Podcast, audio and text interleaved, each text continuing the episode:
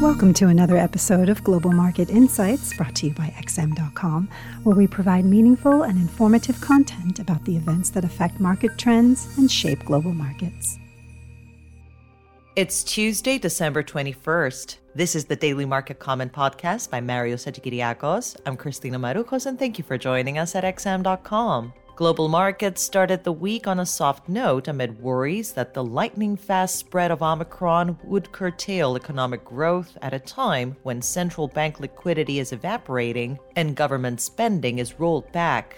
Thin trading volumes because of the holiday season likely acted as an accelerant for the sell off. The good news is that the bleeding has stopped for now. Asian and European shares have bounced back, Wall Street futures point to a positive open today, and oil prices have stabilized alongside most commodity currencies. It is worth noting that the S&P 500 rebounded off its 100-day moving average yet again. What calmed the market's nerves isn't entirely clear, although some signs that President Biden's fiscal agenda isn't completely dead likely helped.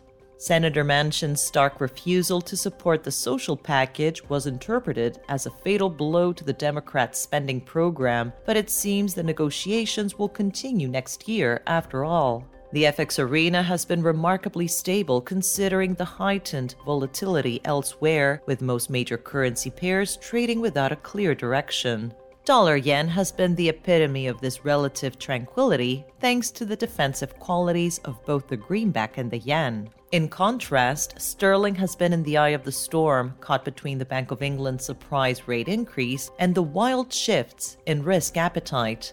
The prospect of stricter restrictions to battle Omicron before Christmas is also lurking in the background, preventing the pound from staging a proper comeback. Looking ahead, the key themes for the currency market next year will be central bank policies and how risk sentiment evolves. This is a recipe for higher volatility as FX traders will have to grapple with inflation surprises and any panic episodes in markets, which could become more frequent as liquidity gets withdrawn from the system. For now, the risk is some flash crash happening in a very illiquid holiday market. The Turkish lira has been all the rage lately, with central bank rate cuts in the face of accelerating inflation bringing the currency to its knees, until local authorities signaled they had enough yesterday. The government said it will protect the holders of lira deposits, compensating them for FX losses that exceed interest rates offered by banks. Of course, there are many questions about whether this program would exacerbate inflationary pressures and how it would be funded, something reflected in derivative markets signaling a higher risk of default on Turkish debt.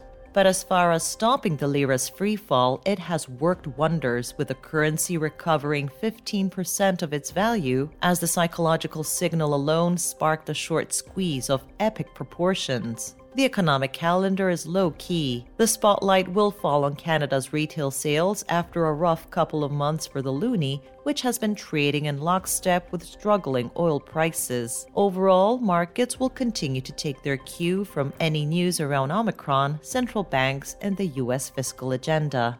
Thank you for listening to today's Daily Market Comment podcast here at XM.com.